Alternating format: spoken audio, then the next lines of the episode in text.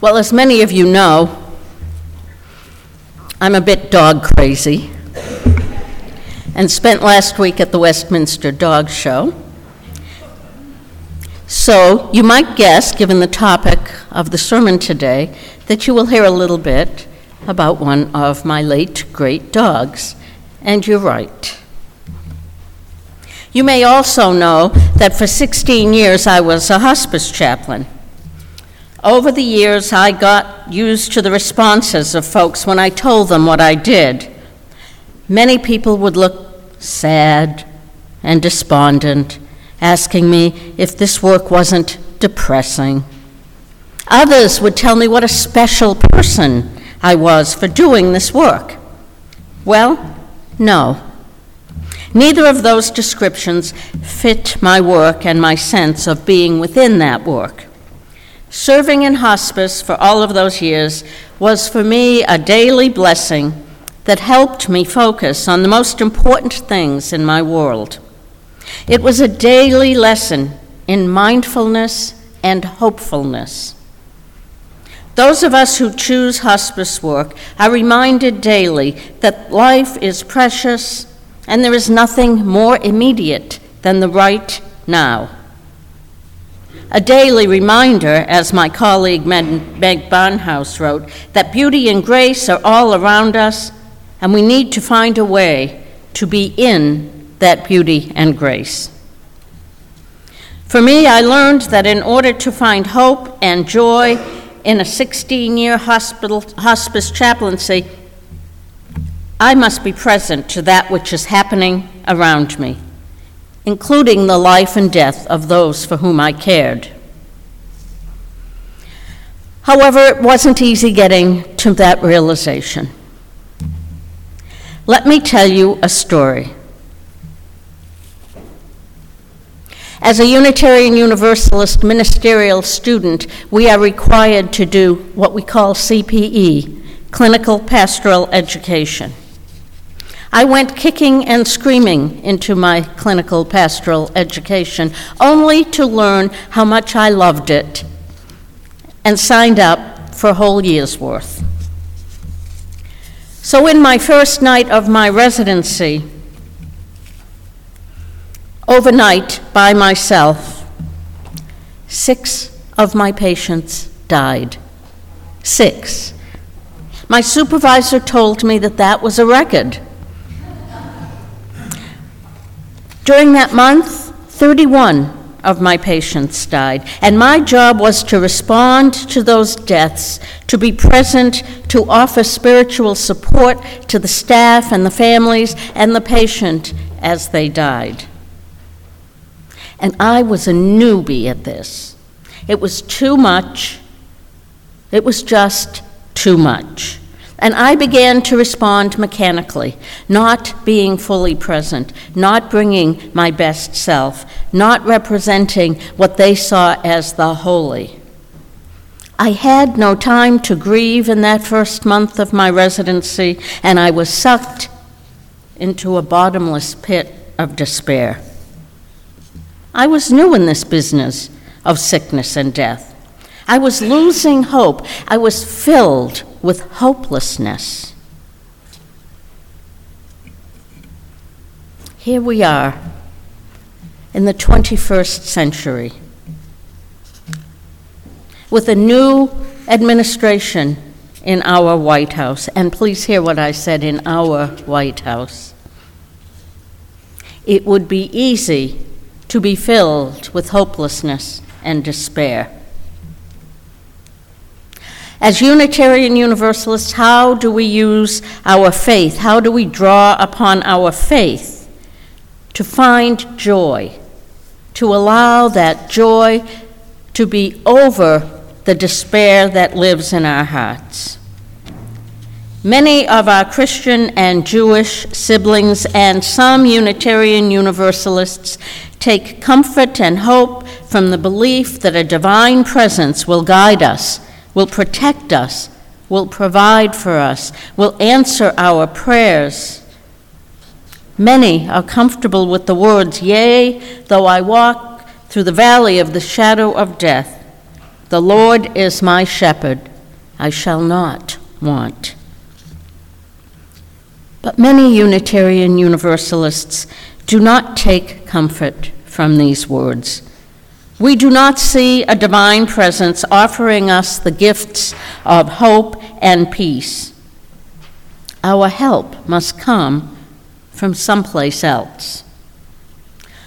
What vine on the shore of our faith can we use to pull us out of the muck of despair?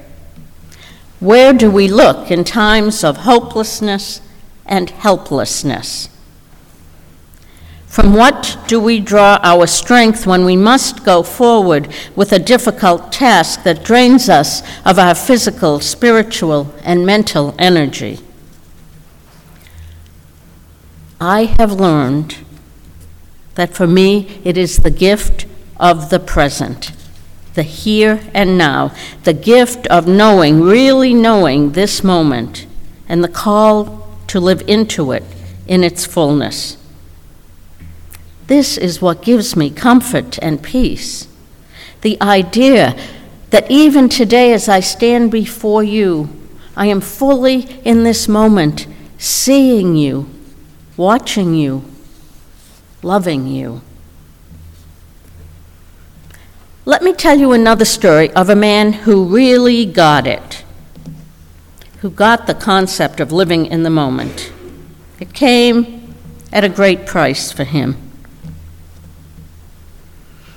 In my hospice work, I met this 45 year old man, still very handsome, with a wry smile. He could not speak because of his disease.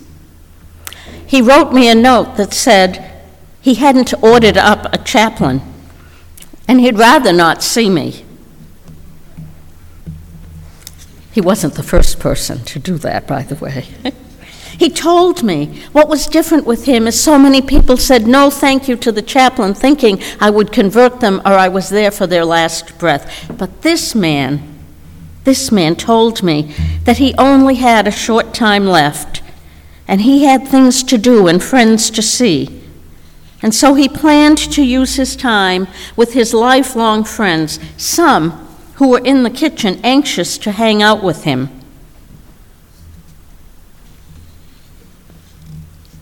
He didn't have time for this stranger. He didn't have time. He did not have time. This is something that I learned over and over again from those beloved souls whom I have cared for over the years. There is nothing more precious than the moment we have right now. There is nothing more valuable. There is no bigger or better cookie than this moment with these people.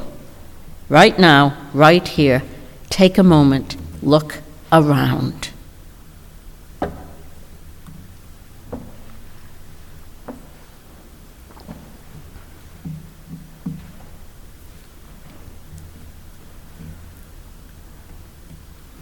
This way of living is what fills me with hope.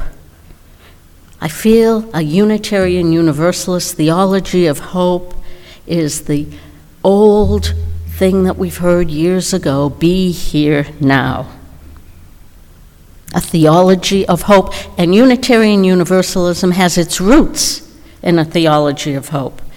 Imagine the hope that filled the hearts of our Unitarian, Universalist siblings, not Unitarians yet, Universalist siblings of the 1700s when they were taught, believed, and shared the good news that all people were chosen by their loving God to be saved and live in eternal bliss with the holy.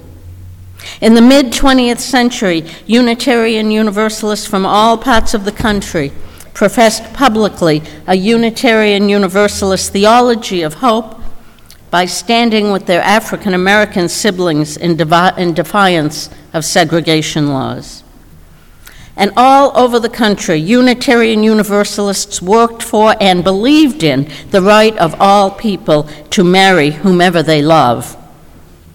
They did this in hope that all people will come to know that this is the right thing to do in hope that people would realize love, love triumphs. In the mid 20th century, Unitarian Universalists from all parts of this country professed publicly a Unitarian Universalist theology of hope by standing with their African American brothers and sisters. For years, they stood with and they died with their African American siblings to change the laws in this country.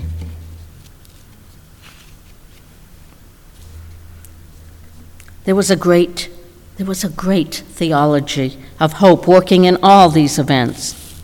And that hope is one that invites us to be present in the world and to each other in this moment. Even in grief and pain, even in despair and anger, we have the opportunity to live in communion with one another. This, for me, is hopeful. It is hopeful. And it confirms that I do not walk alone. Not only do we not walk alone, we walk in the loving embrace of the community and in relation with each other during good times and bad times every day. How can we Unitarian Universalists embody a hopeful faithfulness? It is an act of faith to live in the fullness of now and in the relationship of community. It is an act of hope when we take notice of and pleasure in the fullness and glory of our present place and time, whatever the circumstances. We are acting in faith when we grasp onto our present experience and live it, feel it, and celebrate it fully. We are acting in faith when we fully embrace and recognizing that we can make change for the better. Even, even while fully celebrating our world and our life for what it is now. Yeah, right, I hear you cry. I don't have time to sit around and count the blades of grass in my yard. This sounds like belly button gazing to me. The contemplative model of living in faithfulness is a process of action and reflection, then reflection and action. There'll be some belly button gazing involved.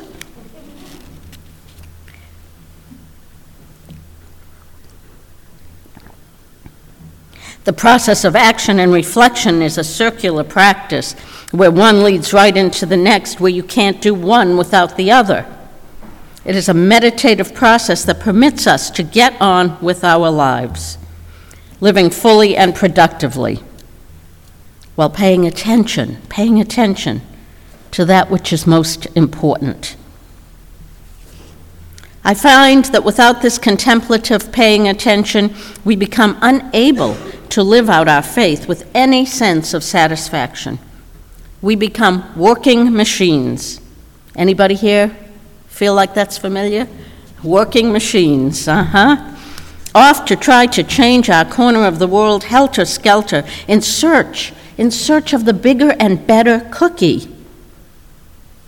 And we wonder why we are so burned out or so dissatisfied with our lives. Whether we are alone or in community, whether we are filled with joy or filled with grief, whether we are working for social change in the world or for change in our hearts, we can celebrate our faith, our theology of hope, by paying attention to that which fills us and that which surrounds us. We can stop and reflect on what it is that makes this moment, this very moment, precious. This can provide a sense of joy, a sense of joy for this precious moment. And it helps us to face the despair and grief of our lives and to see it from a hillside of hopefulness. And in this day and age, there is great despair and great hopelessness. And we are called to march on into that cruel world with faith a calmness of heart, soul, and mind, and a singleness of purpose. Let me share another story with you, and let me tell you a very deep and dark secret about myself.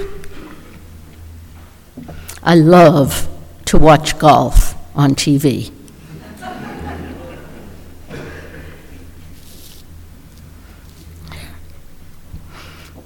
I can sit for hours watching golfers hit long shots from the tee, hit out of the bunkers, which I call the dirt, lay up on the fairway, and spend inordinate amounts of time measuring a three foot putt.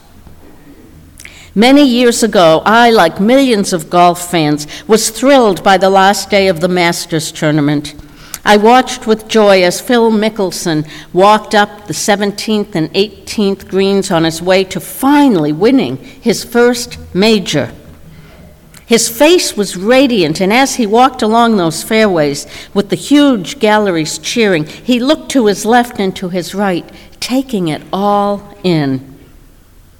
I still get chills remembering that. It was as if he was recording this memory into his mind for the rest of his life, being present in that moment. He was clearly enjoying every minute of it, even knowing he had two more holes to play. I have also watched and been thrilled by Tiger Woods, who plays a mean little game of golf. He is truly brilliant on the course and he knows how to win just like Phil Mickelson. And Tiger has already won a wheelbarrow full of major golf tournaments. I am sure he has been proud and excited every time. But Tiger is all work.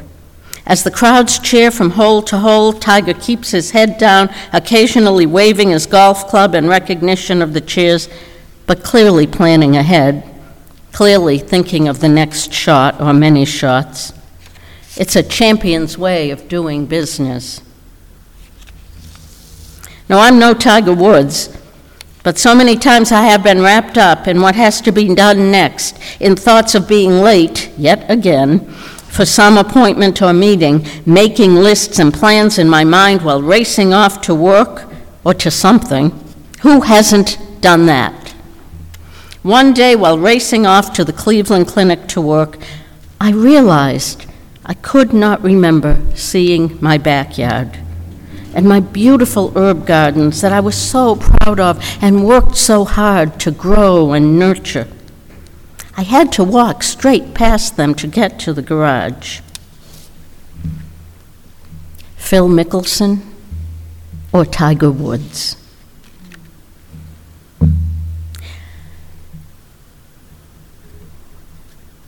I felt I had failed my faith, that I was living an unfaithful life because I was not stopping and seeing, being here now, paying attention.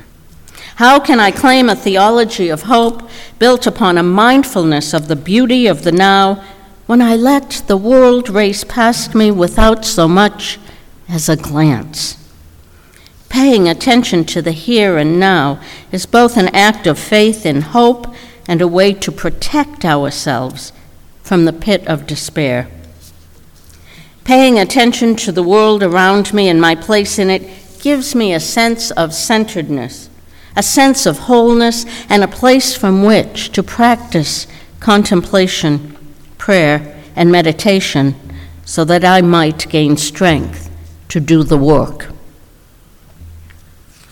How do we practice this faith of hope and mindfulness? Is it easy? Heck no.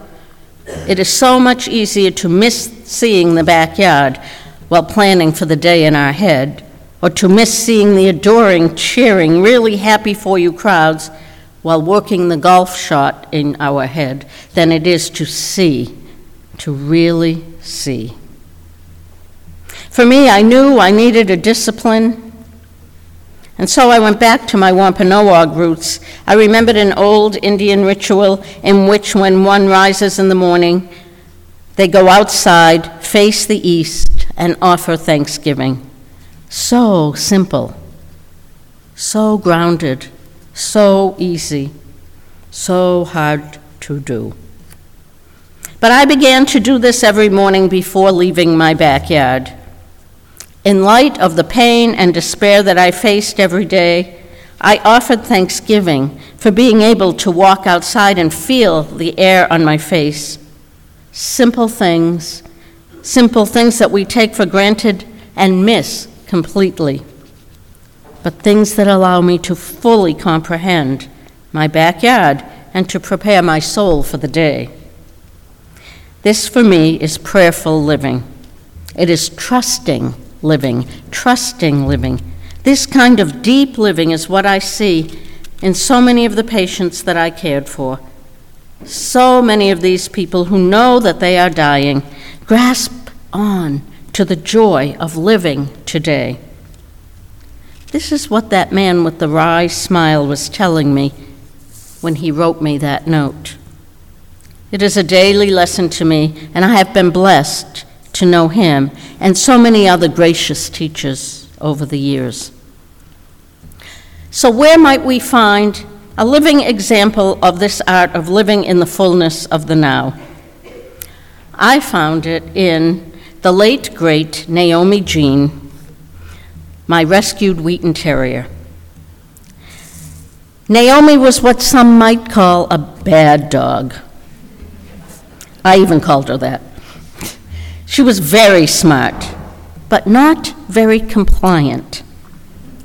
And so Naomi and I spent much time in the rings of various dog obedience training centers. She was in so many classes. I told folks she was in graduate school. And her education was more expensive than my Smith College education.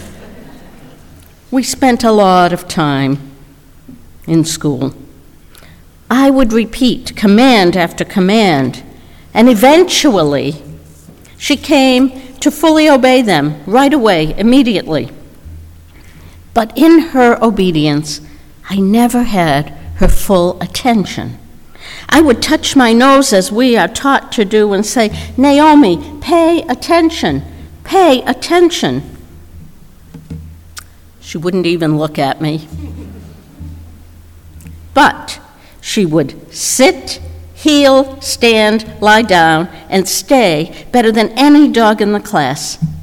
What is she doing? I fumed, frustrated at her disinterest. Well, upon deep thinking and reflection, it occurred to me that she was doing exactly what I'm trying to do and what I'm recommending that you try.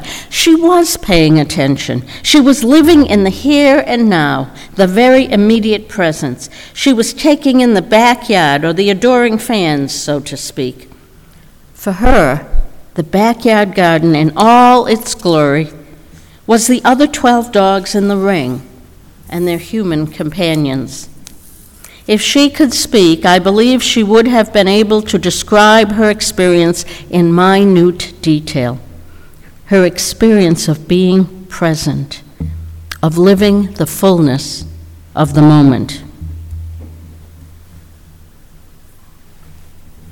In the old days, I would bring her out now and you would see her do all the things she was supposed to do while keeping an eye on all of you taking in her surroundings, paying attention in a bigger and grander way than I would have wanted her to do.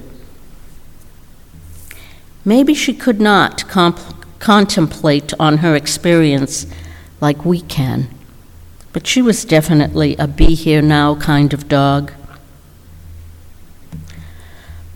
For Naomi, I was that bothersome human was urging her, forcing her to watch me, to pay attention. While she was watching and paying attention, all around her, all of those dogs and people, the jubilee bubbles of joy that we should be paying attention to. This is really being here now, a way to live prayerfully and contemplatively, so that we will have the strength for whatever fight we face in our future. This may be the personal battle for good health or for the restoration of a beloved relationship. It may be a community battle to improve the lives of our neighbors and families. It may be a global battle to change injustices around the world. And like so many of the people that I met while I worked in hospice, it may be a battle to live, really live, in light of impending death. Whatever it is, it takes a fullness of being to face the battle and an enormous strength to win them. In these life events, in our pain, in our despair, and in our joy, may we pay attention, pay attention to that which surrounds us, the beauty of each other, the beauty of the world, the beauty of the peacefulness that you may bring into your lives every day to be prepared to go out and change the world. So may it be, and amen.